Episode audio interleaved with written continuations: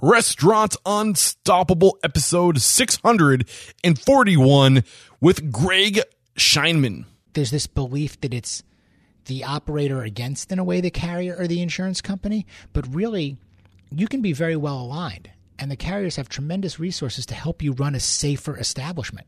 And that's what you want. That's the most cost effective way to run a business. Are you ready for it factors, success stories, failures, and bombs of restaurant industry knowledge? Then join Eric Cacciatore and today's incredible guest as they share what it takes to become unstoppable. It doesn't get easier than Cake. Cake is the point of sale built for restaurants that's easy to set up and use. With cloud based access from any device, 24 7 customer support, and a lifetime access to Cake University, how could you not love Cake? To learn more about Cake point of sale, head over to trycake.com slash unstoppable. And because you're a restaurant unstoppable listener, you will save $750 off activation. Again, that's trycake.com slash unstoppable. When your employees are empowered to speak up internally, you can stay one step ahead of costly issues that can tarnish your brand before they become larger public problems. Ethics Suite is the first employee incident reporting platform developed to be fully customizable for every industry, including the restaurant industry. Unethical workplace behavior is a threat. It's time to protect your business with an incident reporting system. Find out why Ethics Suite is the leading anonymous reporting system for the restaurant industry at ethicssuite.com slash restaurant unstoppable. Here is a statistic for you. 89% of all guests will research a restaurant online before dining out. So you've got to start thinking about how you can extend your in-house hospitality and attention to detail to the online world. Bento Box is a great place to start. They will develop a restaurant website that not only leaves lasting impressions with your guests, but also provides hospitality focused tools that are proven to drive revenue online and guests into your restaurant. Sign up today at Get bento.com slash unstoppable and save up to $1,500 on initial setup for your new restaurant website. Get on it. With excitement, allow me to introduce to you today's guest, Greg Scheinman. Greg, my man, are you feeling unstoppable today? I am. Just came off a week uh, week in California, feeling good. Got in late last night and uh, ready to rock and roll. I love it. Great to hear. So, who are we talking to? Greg Scheinman. He's an INS Group partner in uh, property and casualty insurance specialist focusing on middle market companies in a variety of industries with a particular focus in hospitality, retail, and the fitness industry. As a matter of fact, you have some of our clients, or some of your clients are my past guests. I love to see uh, a track record of successful people working together. That makes me really trust you. So I'm happy to see that. And on top of all this, you host your own podcast, The Midlife Male, uh, where you kind of just give life advice to men who are in the midlife point of their going through whatever midlife males go through. I'm not quite there yet, but I have a lot to look forward to. I would I'd imagine. yeah, we're all just trying to figure it out, aren't we, right now? So, so make sure you go check out that podcast if you're a, a midlife male looking for some guidance. And uh, we like to start every episode off with a success quote or mantra. So, what do you got for us? Couple that that come to mind. Um, you know, one is the harder I work, the luckier I get. And I've always found that to be true. When I'm really putting in the work, and giving it 100%, good things seem to seem to follow. Yeah, I don't believe in luck. I really don't. I mean, good things happen to good people. And the better you are, the more positive energy you put out there, the more uh, impactful things you do to others, it comes back some way, somehow. I actually just had Johnny Carrabba on the yeah. show and he this was something that was huge in his life. He's just always looking always looking to give and to be of value to other people. And whenever there was a huge jump in his career in his life it was because of somebody that he took care of coming around to take care of him.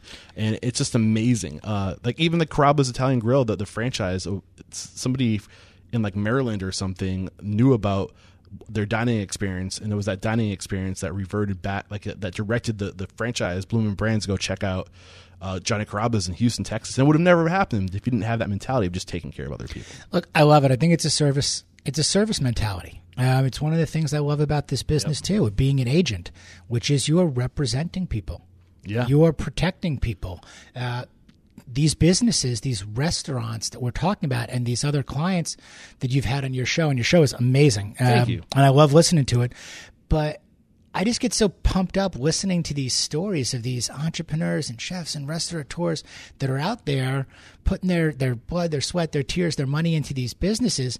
And it's a really big, it's a great privilege to represent these types of people. And I can only imagine. It's their, in most cases, it's really, it's their largest investment. It's their livelihood. It's their, it's their baby. Yeah. And it's a big responsibility to take care of it. It's one to take really seriously. But when you get to know these people and the story and the passion and everything behind it, it makes the food taste better. You know, it makes representing them feel better. bet. And yeah, it's we're we're real lucky here. Yeah. So, um, today we're here to talk about insurance, the different types of insurances that are out there, the different types of insurance you should consider if you're looking to open a restaurant, what to know about finding a broker. There's going to be a lot of things we're going to cover today. But before we really dive into today's topic with just being like a, a crash course in insurance, I want to learn more about you, uh, who you are, and what makes you a specialist in insurance.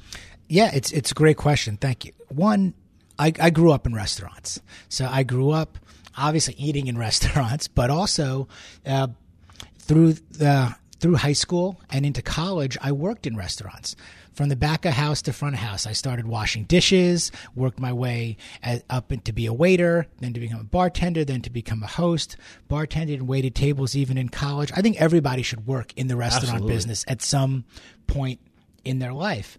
And then professionally, when we moved, my wife and I moved down to Texas, which is going on 17 years at this point, um, what was happening in, in the restaurant industry down here that was really interesting. Uh, it was emerging. There were more chefs that were getting great publicity, new operators and owners that were opening multiple establishments. And when I looked at risk management and insurance and started, the kind of nice thing is you can insure anything. So let's look at what I really love to do. I mean, I love to eat, drink, and work out. So if you can eat it, drink it, work out with it, I said that's the stuff that I really want to insure, and those are the types of people I want to work with. And I went kind of headfirst into that. How much can I learn about the business? How much could I learn about protecting the industry?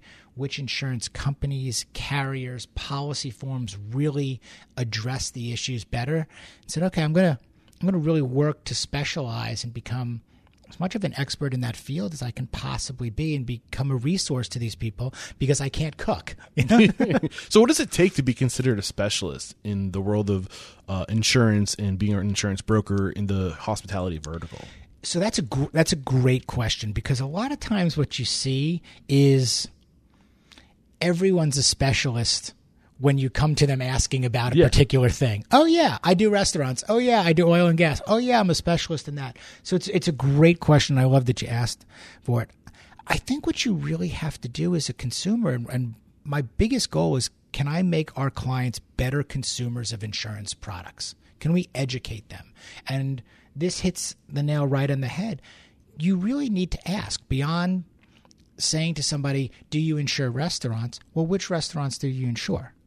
Which ca- insurance companies do you work with? What is your process on reducing cost of risk? How would you approach insuring my restaurant? Why should I choose you? Yeah. To a lot of times you hear, "I need a quote." Mm, Well, what's behind the quote? Who is behind the quote?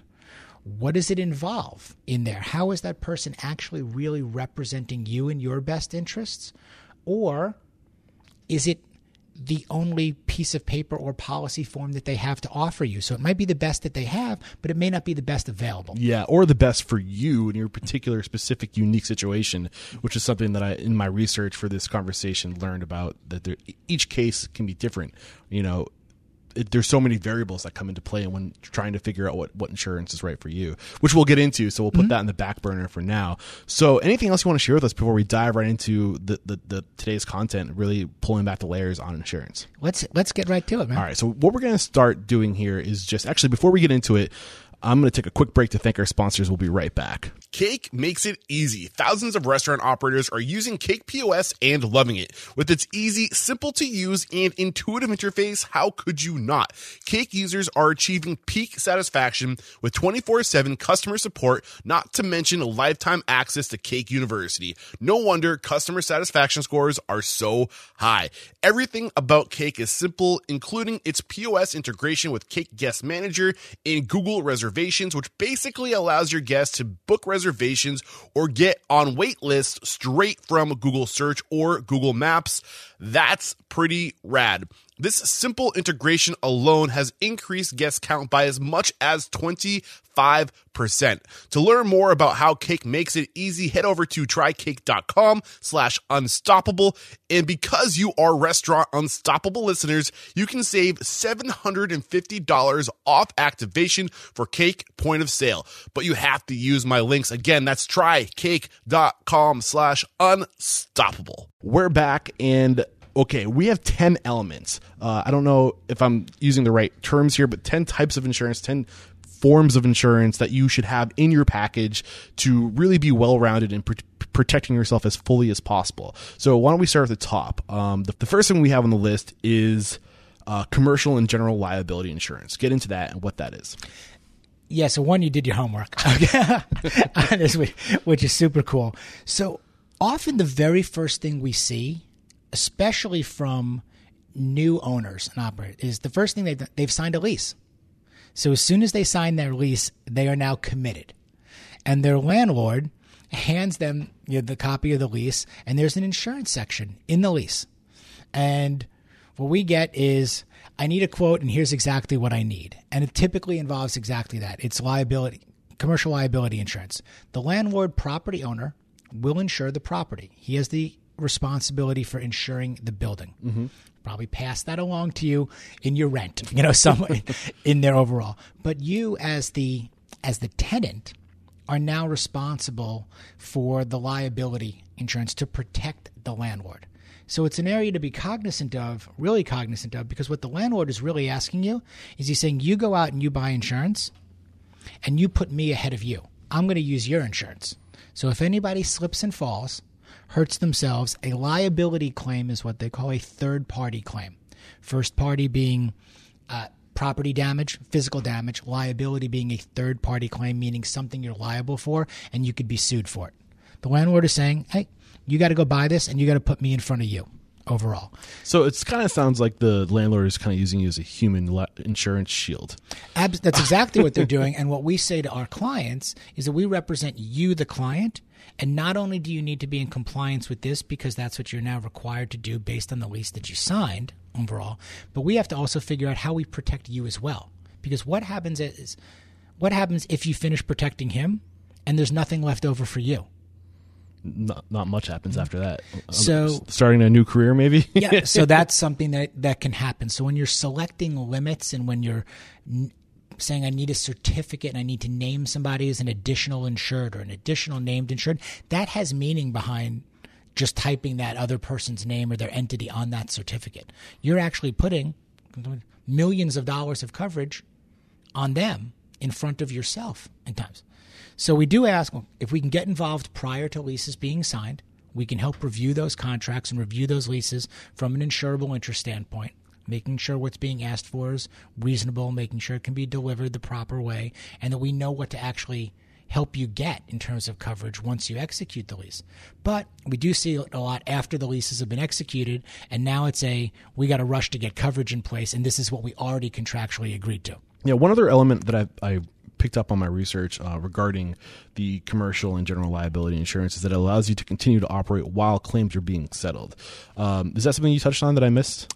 Didn't touch on it yet, and it, and it's a good pickup, which is in these instances when you're talking about liability claims, and you can, you can get into the physical claims. I don't like, need to get ahead of you. If, yeah, if, uh, but what happens is defense costs. A liability claim typically is, is somebody is at fault. So there has to be a suit, there has to be a claim going on. And one of those areas that you're touching on relates to defense costs. And whether those defense costs may be inside or outside the limits or included or not included. It's expensive mm-hmm. to, to represent yourself, even against something frivolous. So, whereas defense costs being inside the limits could cost you less money, less premium, Mm-hmm. What happens is if you have a million dollar limit, let's just do a little math here. You have a million dollar limit. It costs you five hundred thousand dollars to defend yourself. The judgment is four million dollars. Well, you're out a half a million dollars now. Yeah. Because you don't have the full million dollar limit left because you ate it up paying the attorneys mm. out of there. If you get it outside the limits, it may cost you more. It will cost you more premium in the policy, but your legal expenses do not deplete the amount of, of limit that you have to pay that claim. Gotcha. So there are we, we can geek out on all of this stuff. We're gonna Um, try to stay as surface level as possible exactly. for today. But but those are the things when it comes to selecting. When you asked your very first question, you know, there when it comes to selecting an agent, selecting a broker, or who might be a true specialist or have greater expertise and experience in the field, those are some of the things that that come up. Okay. So just a, a big overarching summary of that. Uh, the big takeaway from me is that the uh, commercial and general liabilities insurance is basically the minimum uh, amount of insurance that your landlord is making you get to get the lease, and that's really just ultimately protecting the landlord. Um, and maybe do you get some protection from that too? You do. I mean, look, it sits over all. Yeah. It, it will sit over. You know the the exposures of your of your restaurant. Uh, but if that landlord again gets named in Yeah. the suit or brought in, they they're eating off your coverage. Nobody. And this is your most baker, basic coverage, like bodily uh, injury, uh, physical injury, property damage, things of that nature. Um, is that a good brief summary? So the next uh, insurance that we're going to cover, and these two, these first two insurances, uh, I've been told are the two major. So the first one being uh, commercial and general liability insurance, when and the second one being workers' compensation insurance. And those are the two major insurances that I've been told, or I've researched that, that every restaurant should have. Do you agree with that, or is there? I'll let you kind of.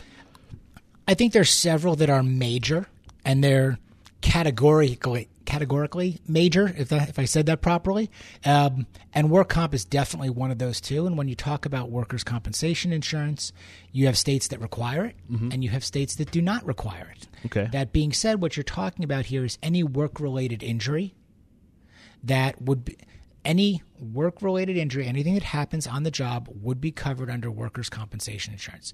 And there are some, it's a very cost effective coverage. It's a risky business that we're talking about here in hospitality and restaurants. And you're also addressing liability issues. Mm-hmm. Meaning that if you carry workers' compensation, it is no fault coverage. It is going to cover those employees, help get them back to work, fix them, compensate them, so on and so forth, without you having a liability exposure.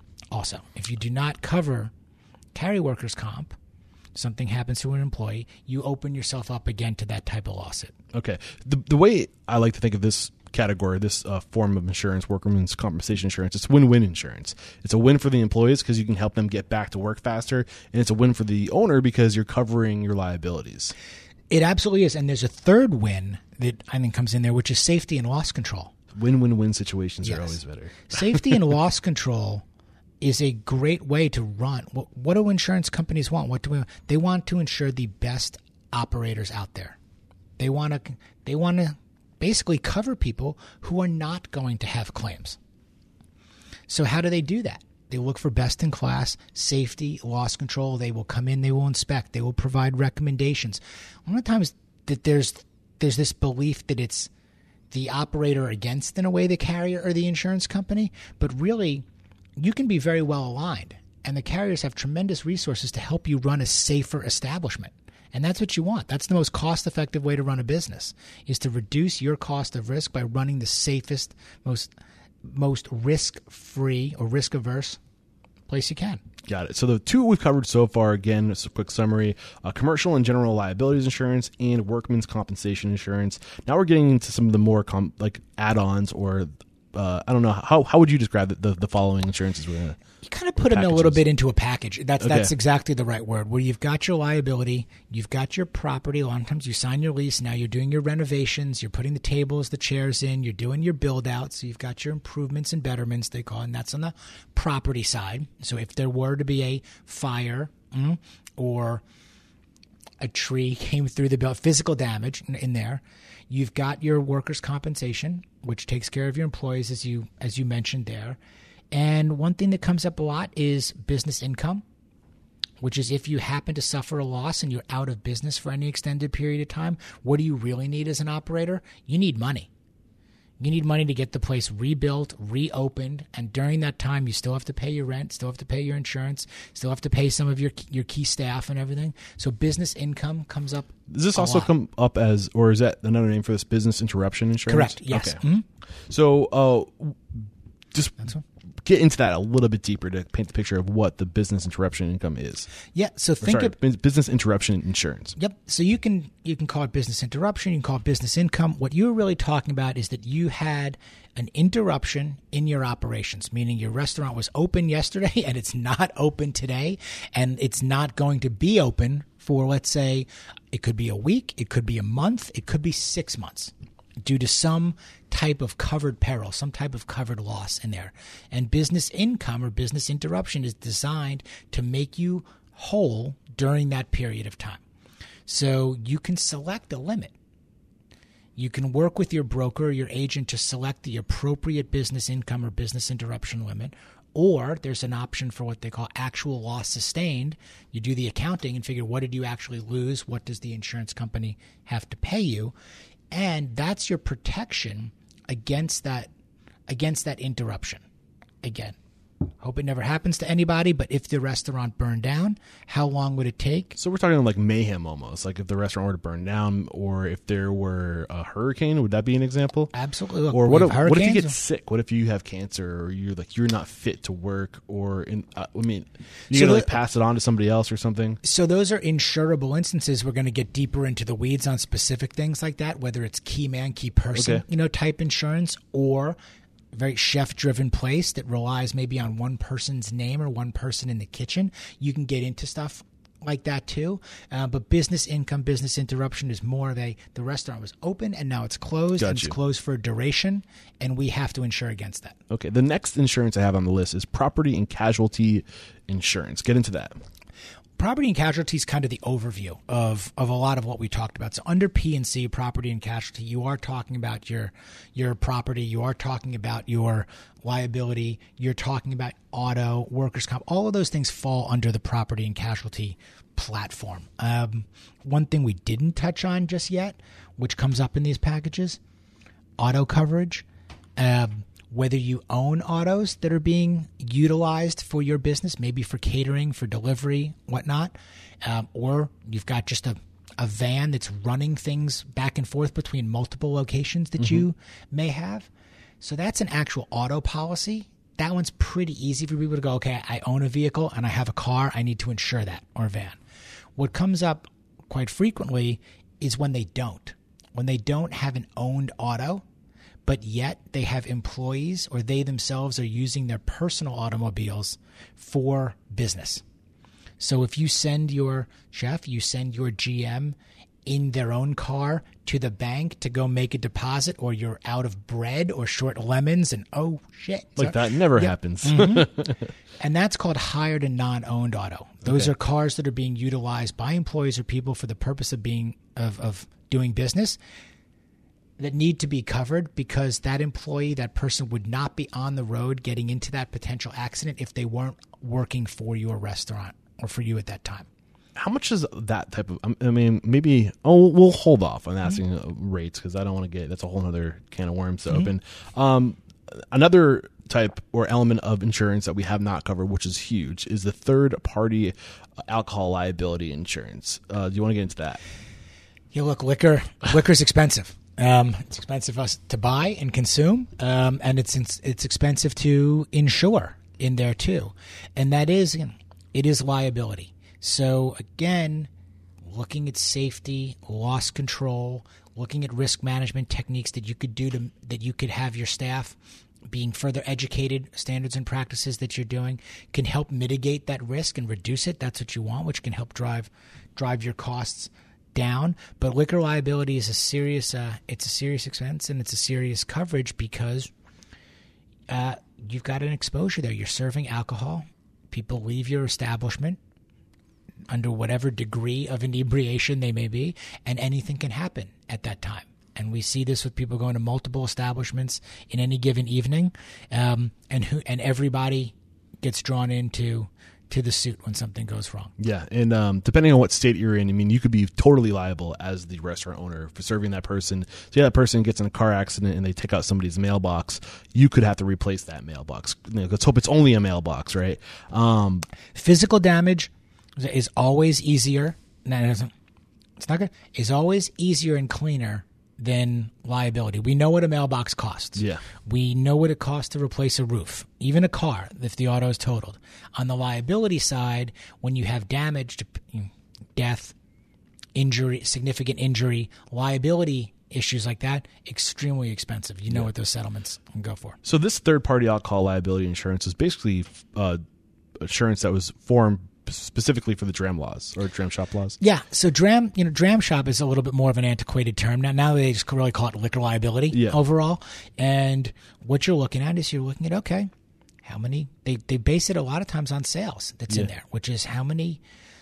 The higher the sales, obviously, the more alcohol you're selling, Mm-hmm. and we can get into again. We can geek out on whether or not it's a hundred dollar bottle of wine or a hundred shots at a dollar, you know, of Yeah. tequila in there. but it's, there. it's a percentage that they're looking at, right? What percentage of your total revenue is alcohol? Yes. So you're looking at splits there too, food and alcohol, and the, what the breakdown is, which helps classify you in there. You're looking at the overall volume of alcohol, what type of establishment, and you're throwing all these kind of all this risk criteria into into the pot, and the underwriters are saying, okay, how do we rate for this?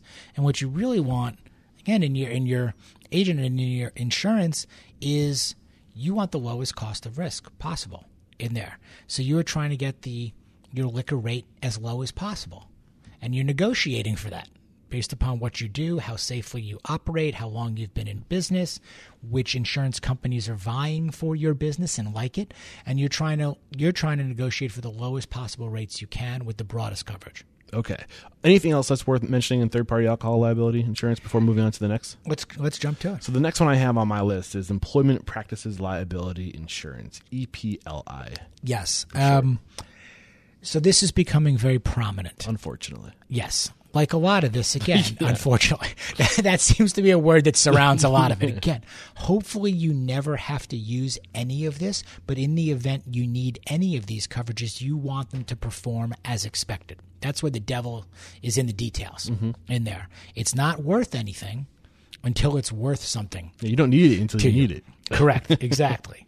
So we want it to be very much worth the paper that it's printed on, and you want the service, you want the response, you want the claim support, everything else. We can get into that stuff later. But E EPLI specifically, you're talking about wrongful termination, you're talking about discrimination, you're talking about sexual harassment, and these things are becoming far more prevalent and common in in the restaurant world in all businesses actually in all businesses but particularly in restaurants and hospitality businesses i didn't get that shift because of this or i was let go because of this um, it could be appearance. Again, it could be rate. It could be weight gain. It could be almost any reason. Unfortunately, anybody can really sue anybody for anything at this point. And now you're back to defense costs and how you insure against those types of things.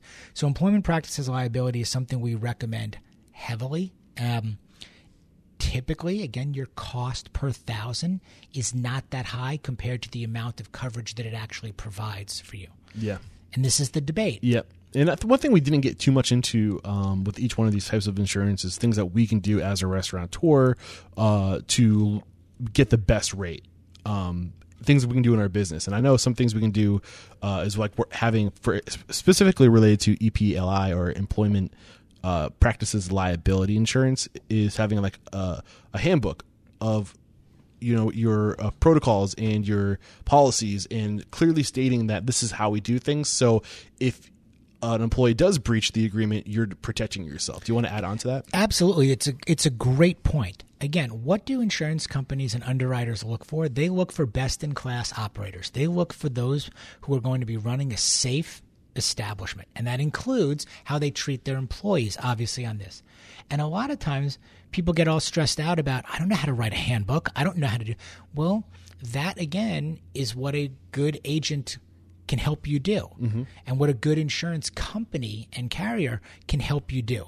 They are willing to come out and help you write that because Yeah. again what do they want? They want you operating the right way. They're comfortable Yeah. with the risk provided you do this this this and this and they will give you the roadmap mm-hmm. to actually help to do that too. So those types of handbooks back to again safety and loss control back to how do we operate? What is the purpose process payoff of each of everything we do in this business from how we wash the produce when it comes in. Everything has a process, and the better the process that's there, the more comfortable the underwriters are. The Yeah. the greater you're going to drive down your cost. of Yeah, and this is a great opportunity to give one of my sponsors a plug right now. Uh, Ethics Suite is a great resource to anonymously report misconduct and uh, fraud or anything along those lines. So it's a system that's already been created that you can just implement into your business.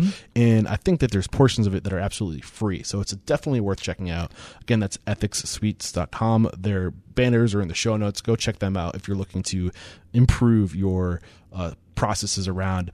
Uh, misconduct and whatever the bad stuff you want to there's too many words for it but um anything else that's worth covering there before moving on to the it's next really one just a lot of this just comes back to conversation. yeah mm-hmm.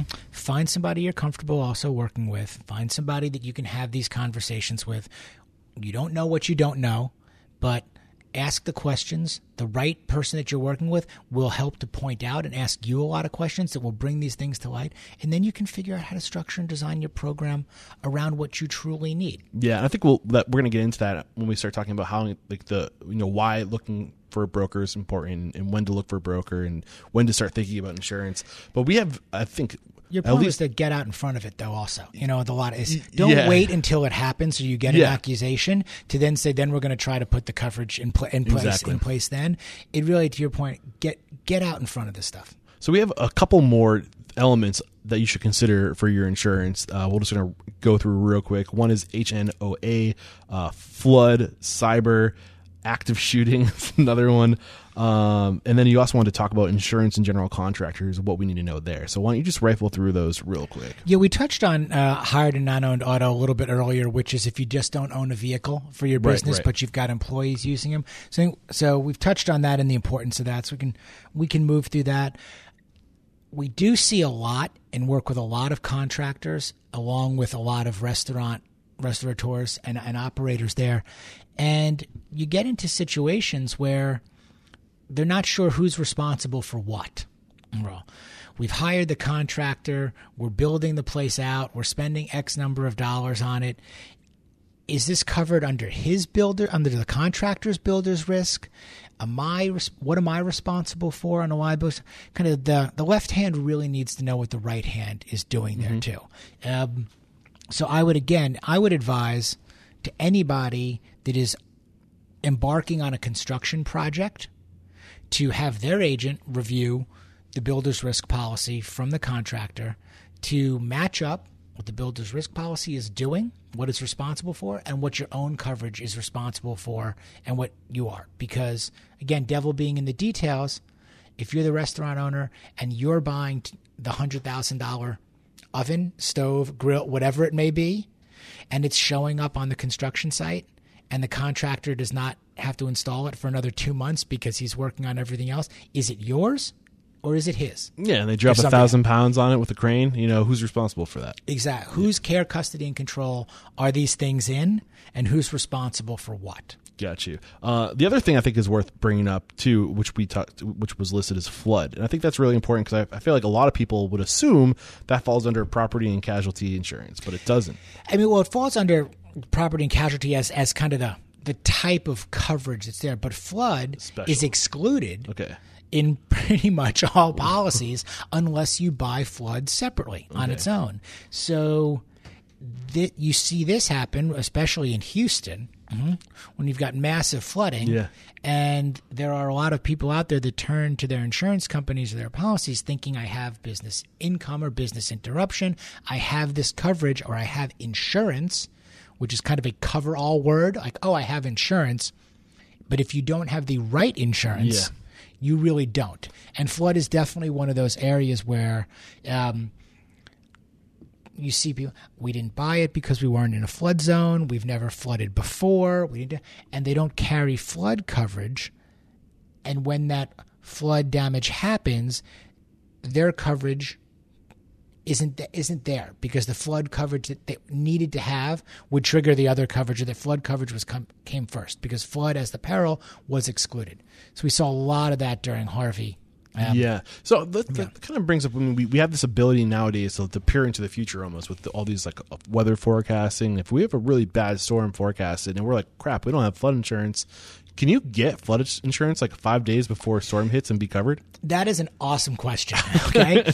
Because, so keep in mind, look, if we could predict the future, and when something was going to happen, that's exactly when people would want to put coverage in Yeah, place, right? right. Like right before. So what ends up happening a lot is because you see the storm coming in, the weathermen go out, meteorologists go out there, they start talking about this stuff. Well, what happens is the carriers put on a moratorium. They shut it down. They say, no, we're not writing any more new business now until this passes. Okay. So you have seasons and you have windows of opportunity where you can put this in place. And then you have times when sorry, you have those oh crap moments. Yeah. And you cross your fingers and go, I didn't purchase it at the time and I cannot purchase it now until So that's a good point. You bring up- Hurricane season is over. You did pick up a really good point that if you're really looking to pinch your pennies and you want to be proactive with your insurance, you can do seasonal insurance. If you're in an area that is that, I mean, I'm, I'm, I'm kind of making assumptions now. Correct me if I'm wrong. I'm not the expert. Well, you're not really turning it on and off, you know, by see What you're really talking about is you're you're purchasing on an annual basis. But the, the reason these policies have end dates or renewal dates, as people know, is so that the carriers really can decide whether they want to stay on or they want to get off. Okay. Based on it there. So that's why they have these renewal dates on the policy. But in general, insurance is a contract of adhesion, which Okay. is you pay your premium, we keep the coverage in force. Gotcha. So you pay your premium every month. The coverage is the coverage is enforced. You stop paying your premiums. You get that legal notice of cancellation saying, "Hey, we're going to cancel you if you don't pay within X amount of times." Okay. If they cancel you for non-payment, you just don't have the coverage in there. But when it comes to the renewal dates, it's for the carrier to go back and revisit the risk and say, was this a good risk for us? Was this a good year for us? What are we going to do with the rates? Keep you, renew you, lower them, raise them, drop you for claims. That's what those renewal dates are really there for. So getting ahead of that, 90 to 120 days out, is is really good advice. Got you. So the only two elements we have not hit on yet that is on our list is uh, cyber and active shooter. We'll start with cyber. Please. we'll start with cyber. And again, just like EPLI, um, we are seeing more and more cyber claims and cyber risks. Uh, and you're just just a gen- you're just reading about them every day. I mean, companies are getting hacked, and cyber risks could be anything from hacking, you know, to it could be knocking out your POS system. It could be could be it could be your bookkeeper, could be your books, could be anything related to computer cyber type crime or a claim that comes up there. What about like cyber bullying? Does that come into it? Does that fall into under the uh, employment practice liability insurance where you know it might flood, it might spill over into the cyber world like this harassment that's going on? It could, um, and that's a great question. And every policy is written differently, so you'd have to really dig into that and kind of define it in terms of okay, is it is it employee to employee, is it manager to employee, and is it cyber, uh, or is it general EPL, regardless Under of the, the roof, format yeah. of how they're doing it? Uh, what does it fall under? Okay. in there. Interesting. And unfortunately, uh, this new form of insurance that's emerging, which is blows my mind, this is actually a thing, is active shooter insurance. It's super unfortunate. And to stay away from the the political aspect of it uh, and just go into the nature of the actual coverage i mean this is something we were talking about this morning in the firm with our hospitality specialists here was do we need to be offering active shooter insurance in every proposal that we put out now as a recommended coverage or a coverage consideration. Because unfortunately, the world we're living in right now, this is happening more and more frequently. And a lot of it, unfortunately, that is that is taking place are taking place at events honestly, or general hospitality related establishments. Mm-hmm. And even if they're not, they're on crowded blocks of bars and restaurants, and people are running into and out of those mm. places Yeah. overall. So, active shooter coverage is something, these policy forms are being written, much like cyber and EPI. These policy forms and coverage options come out when these things start happening. Yeah. Okay, do we need? Is it insurable? Do we need to write and offer coverage for it? And what does it include and what does it exclude? An active shooter is one of those, and there are look, there are companies that are looking at it very, very seriously, um, because it, it could hurt. Not only could it put you out of business conceivably or close you for a period of time, but from a reputational standpoint, crisis management in there too, which is other types of coverage, those issues come up too after a potential incident. How quickly uh, uh will the public feel comfortable coming back? Yeah. No, I hear you, man. I hear you. Okay, so just to summarize those 10 elements, uh, again, the top two that are considered to be the most important from what I researched and you kind of concurred are the uh, commercial and general liability insurance uh, in the workman's comp. And then on top of that, we had talked about business interruption insurance, property and casualty insurance, uh, third party alcohol liability insurance, and uh, employee sorry employment practices liability insurance HNOA, which stands for what again? Uh, hired and non-owned auto. Flood insurance, uh, cyber insurance, and active shooter insurance. We also talked about insurance and general contractors, what's going on there. Uh, so those are the 10 elements that you need to consider uh, when putting together your restaurant package. Anything I'm missing? Not necessarily on the missing side of there, but they're all important again when they're important. yeah. It's hard to again, it's you're it's really it's impossible to say, well this is what's going to happen. Yeah, you don't know. So I need to ensure this instead of this or I need to have this limit over here versus this one. So I really would would also advise talking about program design. Yeah, we're going to get into that. That's the next yeah. element of the conversation. But we need to take one more quick break to thank our sponsors and we'll be right back. Did you know the National Restaurant Association states that losses due to fraud at a restaurant run around 4% of sales? That's like an annual marketing budget. Workplace harassment, discrimination, misconduct, theft, and fraud can all have devastating impact on a restaurant's profitability, public image, and result in legal liability. But how do you respond to and mitigate risk if an incident goes unreported internally before it becomes public? Ethics Suite provides a line of communication between you and your staff, allowing you to stay informed and respond to incidents rapidly and privately. With Ethics Suite, your employees can easily report report suspicious activity or potentially unethical behavior from any device anywhere, and employees can also submit reports completely anonymously if they so choose.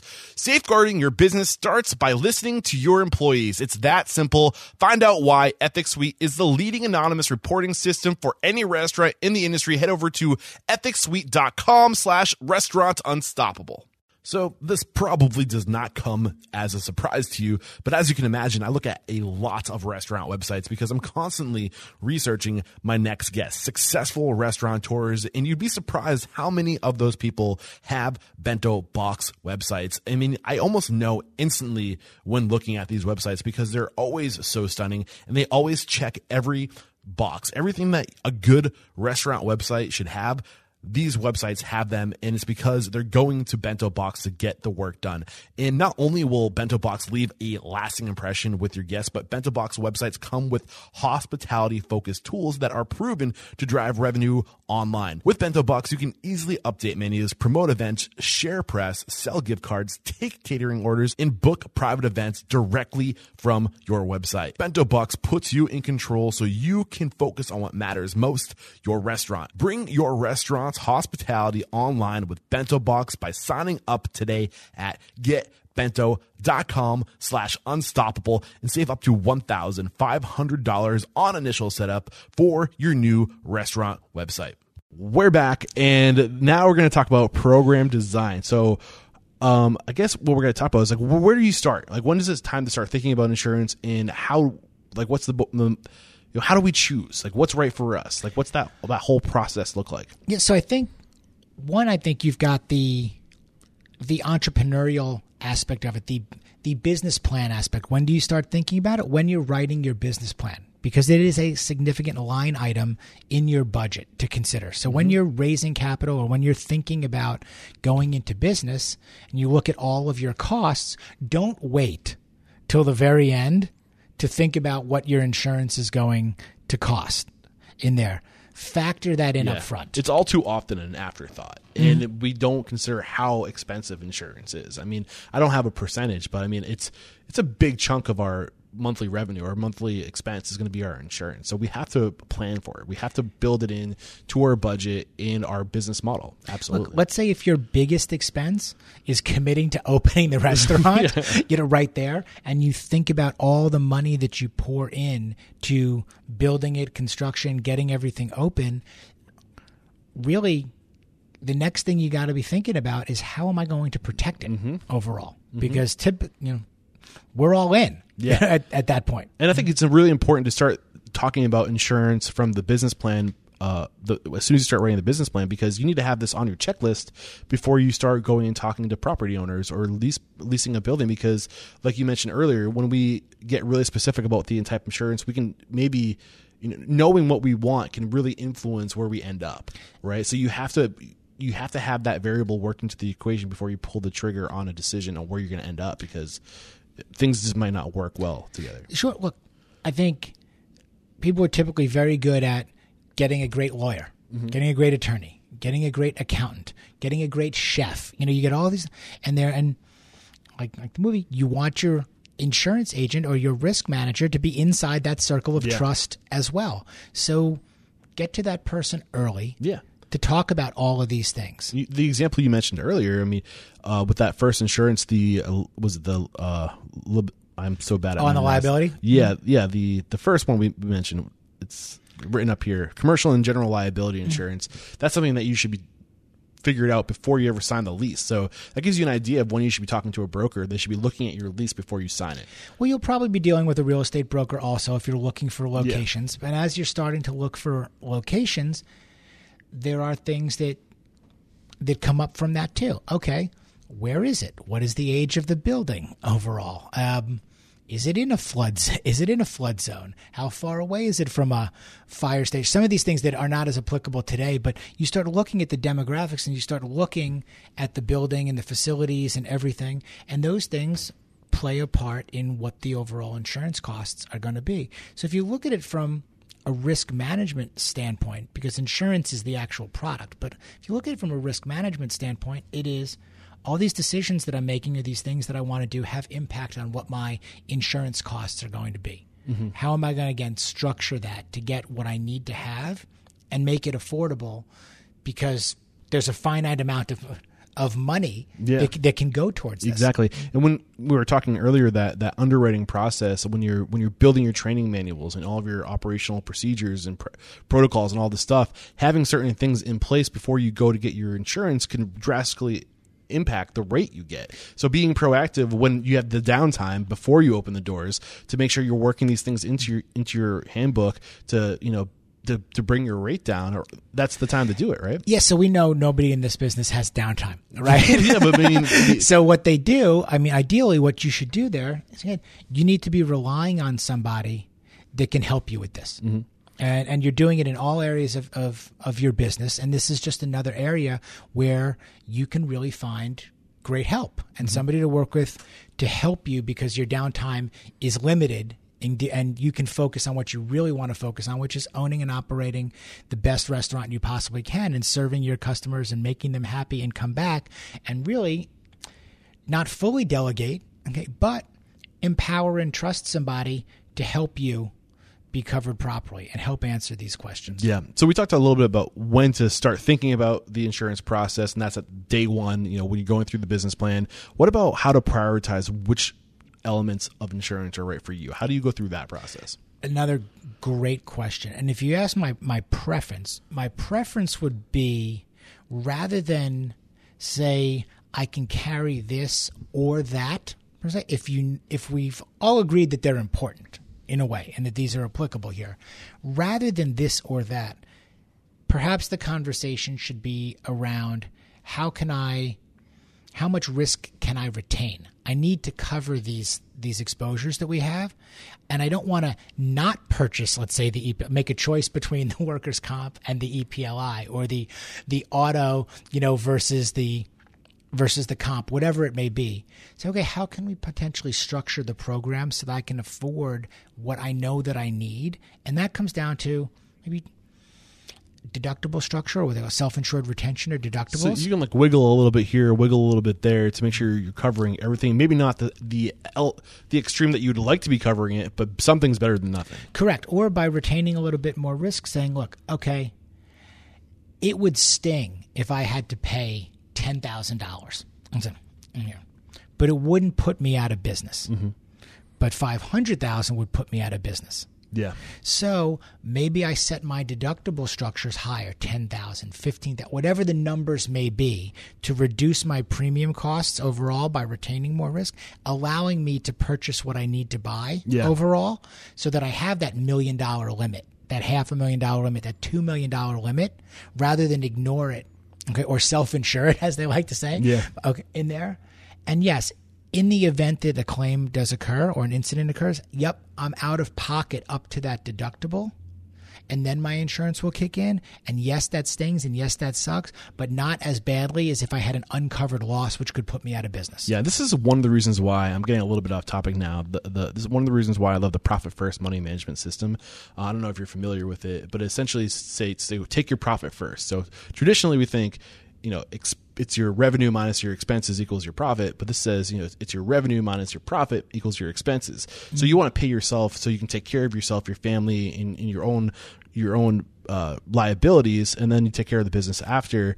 Uh, but when you take that business appro- or that money management approach, approach, once you start taking care of all the most important things in your business, and you start getting excess as your business starts to scale and get you get more revenue, um, you can look and say, okay, well, what, where can we allocate? Like, what's hurting right now? And if, if you look at your insurance plan, and if it's not quite what you want it to be, you, but you got an extra ten thousand dollars to spend this year or whatever this this quarter, you know that you can take a look at your insurance and go, okay, we need to tweak these elements that we just kind of settled on this aspect of it because we couldn't quite afford what what we wanted to, but now, you know, we can throw this extra revenue at these these these issues but having that that money management system in place to then know what you have what's been covered and where you can allocate the new funds is really important especially when it comes to insurance Absolutely. And now, and there is a wide range between the single location restaurant and the large chains or larger restaurant groups. On the single, you know, on the single location, a little bit you're more on the commodity basis may not have as much flexibility in the policy forms and the coverages and certain things. But also as you grow and as you scale mhm, and you're going maybe from call one location to five locations from five to ten locations as you grow and as you scale these programs and your options also expand you have greater opportunity to customize and design based upon what you're talking about okay Yeah. now I've got a different cash flow situation. I can allocate resources differently. I can design a program differently. So also working with somebody that can grow with you is extremely helpful. Okay. Yeah. They can help paint that picture of we can't do this maybe today. We should do this, this, this, and this today. Mhm. You go do do your thing, okay? And we know where we're going together, and these are the things that we're going to adjust when we get 120 days outside of renewal this year to next year. Yeah, and you just triggered something that I, I came across in my research for this conversation, and I think that was, it was around employees' compensation insurance, employees' comp Uh, insurance, on workers comp, workers' Yeah. comp, yeah, insurance, because that is directly proportionate to the amount of employees you have. So if you're scaling quickly, they say that that's one insurance that you should reflect on quarterly. If that's if you're at a, a fast, because you know you scale. In six months, you might open two restaurants and you double your workforce. You might not be covered. So you would typically. So here's how this works, and, and there's a couple areas here because now you brought, brought up something that, that raises another things. no, that raises another really good point.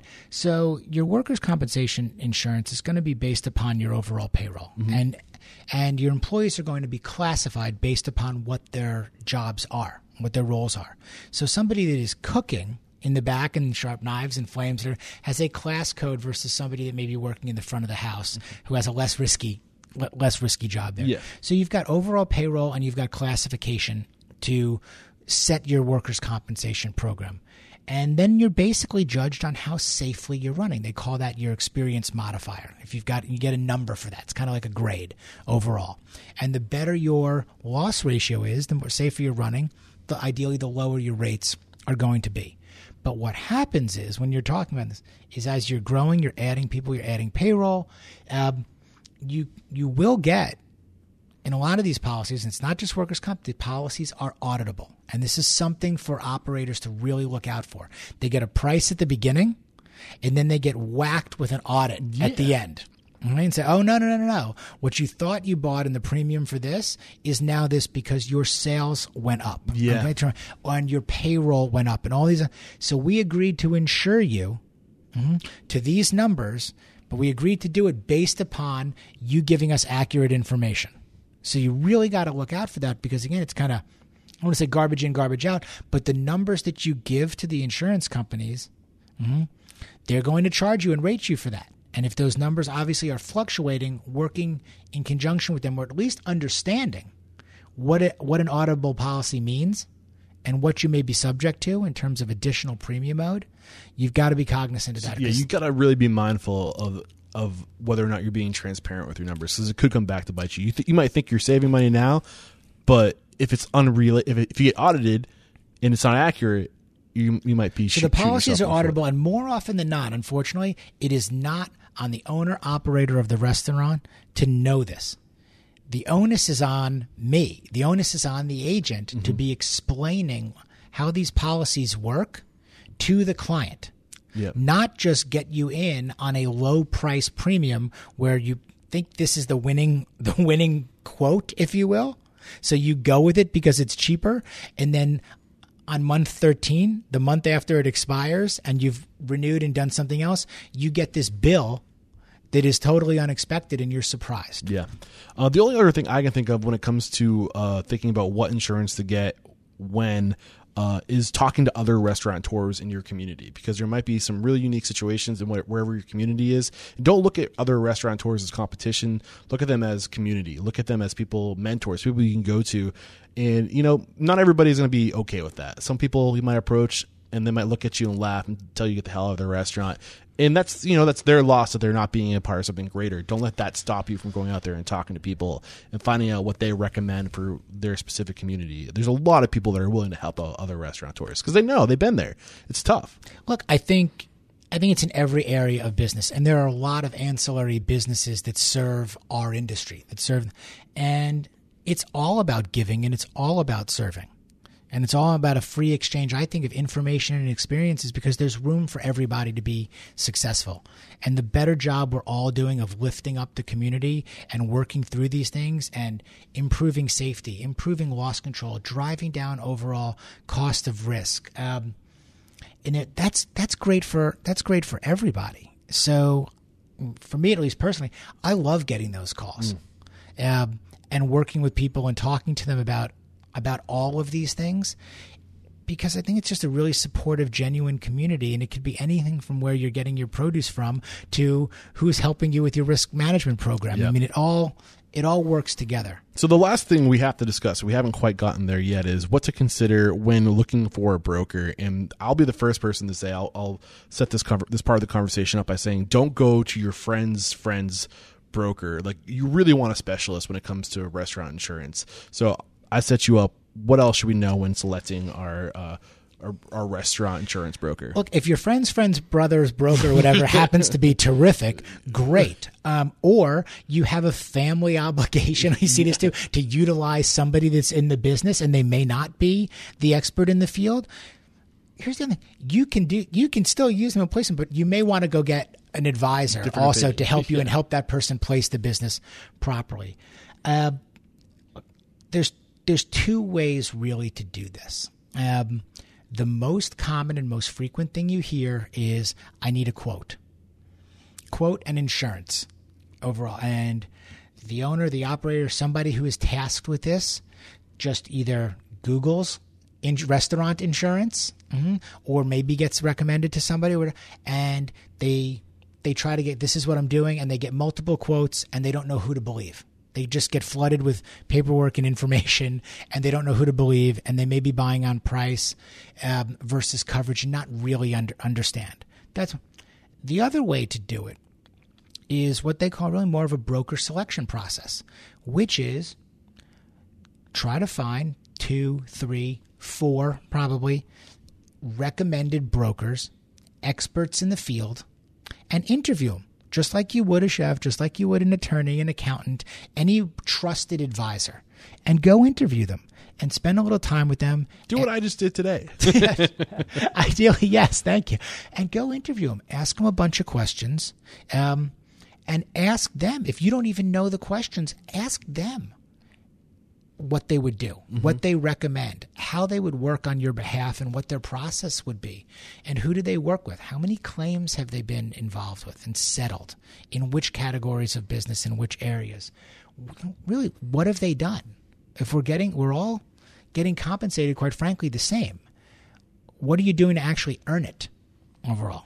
And it's one thing to place the coverage, it's another thing to service the coverage and serve the client throughout the rest of the year. And that gets into a lot of those areas of resources that we talked about safety, loss control, claim support, liquor liability. Can you help train?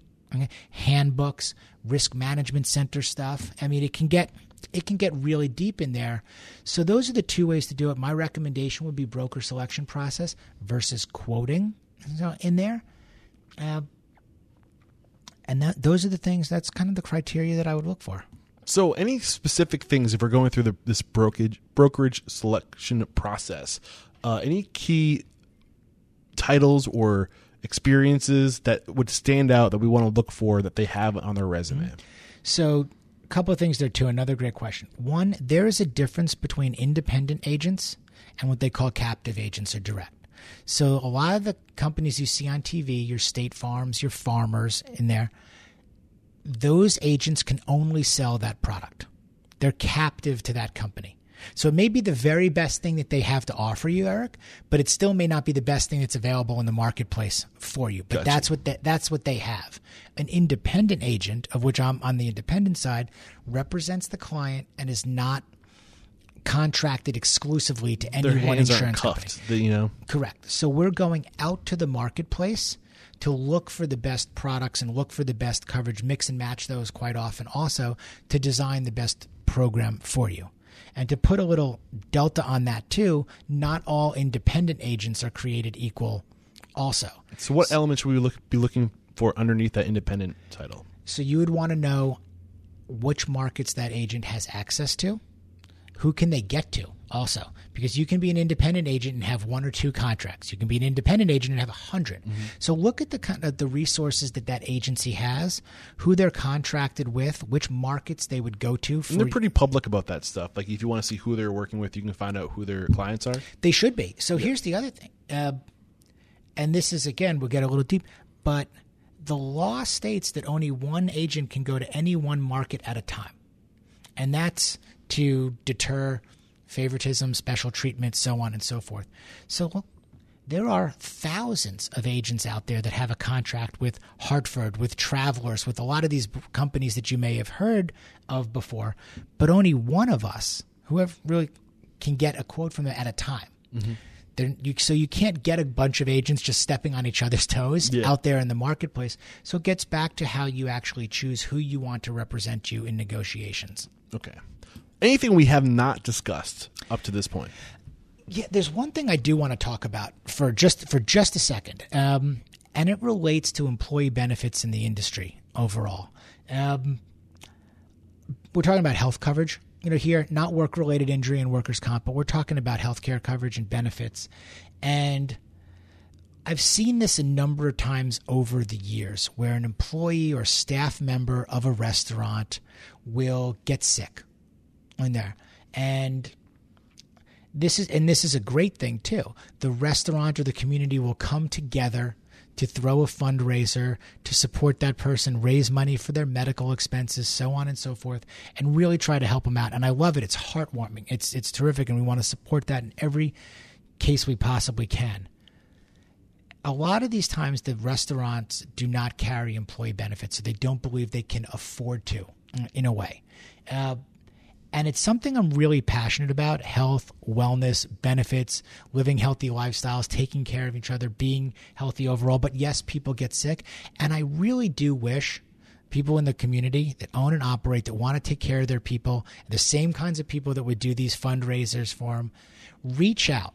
Talk to us about the possibilities and structure of employee benefits programs and find out what is available, what could be offered not just even out of your own pocket or how deep you can go, but coming together even with your employees and just being able to possibly structure and offer things. You never know until you ask. Mm. So it's just one thing. Don't close that, the door before you know you, you learn more until you take a peek in to see what what you can do. It may it may very well be possible. Your employees may be much more interested and responsive in contributing or helping than you ever thought they would have. There may be a palatable co- way to actually do this. Uh, so it's just one thing as I see those types of again, and they're amazing fundraisers come up. Um, have a conversation about it. If you really want to take care of your employees and you're not really sure whether you can or you can offer that stuff, let's talk about it. You may not be able to at the time, but there may be more available to you than you thought possible. Awesome. Greg, I've loved this conversation. We wrap up every chat by calling somebody out. So, who is one independent restaurant operator or maybe somebody who is just a rock star that I need to, to, to talk to? Who do you have in your mind? Oh man, just one. Okay, you can call it two. Yeah, so we're, we're, I, may, I may just throw a few out. I think there's some people that are doing some great, great things in town um, right now, and I'll tell you the ones that are clients, and I'll tell you the ones that aren't because I want to just forget. But uh, the guys at Clark Cooper Concepts with Brasserie 19, the Dunlavy, Punks, Coppa, uh, Grant Cooper doing amazing stuff in town. Um, several that you've already had on, so I won't go go back into there. I think Ben Berg is doing some great stuff with BB Lemon, BB Italia. Uh, I'm a huge fan of of Russell Ybarra and Jonathan Kim and those guys at Gringos and Jimmy Changas. I just think they are again really very open, very transparent, very philanthropic, run great places. I mean, so there's there's just a few. I mean, we That's could awesome. go on. Thank you. I'm look out, guys. I'm coming after you. I'd love to get you on the show, and uh, I'm sure there's a lot of questions after today's interview. So if we have any questions, uh, if we want to maybe recruit you as a broker, what's the best way to connect? Yeah, I'm happy to answer any questions on this at all. Uh, the best way, email me at g Scheinman. That's S C H E I N M A N at insgroup dot net. Uh, you can find us at insgroup.net, and that'll link to me also at our website there. Uh, just give me a call. And this is episode 641 so head over to restaurantunstoppable.com slash 641 and i'll link to uh, any tools services recommended in the show. And i should mention before we say goodbye that i did my research for today's conversation by going over to restaurantowner.com uh, they have they have articles written on this and they have resources for this topic of restaurant insurance. Uh, so if you want to educate yourself more just on what terms to use or what, to get a big picture of what it looks like that's another great place to go just to educate yourself. So i'll link to restaurantowner.com in the show notes. And uh, any last words before we say goodbye? I thought this was a lot of fun. Thank you so much for having me. I can't believe ex- episode 641. That's I got a lot more listening to do. Trucking along, man. Uh, well, you were great. Thank you so much for educating us on this topic of insurance. Uh, there is no questioning, my friend. You are unstoppable. Thank you. Cheers. All right, there we go. Another episode in the archive here at Restaurant Unstoppable. I hope you all found value. Before I let you go, I have to remind you please sign up for the Restaurant Unstoppable email list. That is where you will never miss an episode and you get the behind the scenes of what's going on here, where I'm at, what's on my mind, and what the future of Restaurant Unstoppable looks like, and you can have an influence on that. Don't forget to connect on social media. That's slash Restaurant Unstoppable on Facebook and at Eric Cacciatore, E R I C C A C C I A T O R E on Instagram. But the most important thing you can do to support this mission of inspiring, empowering, and transforming our industry is by sharing this sucker with anybody and everybody you know who's aspiring to be great in the industry. All right, thank you so much for sticking around this long. Until next time, peace out.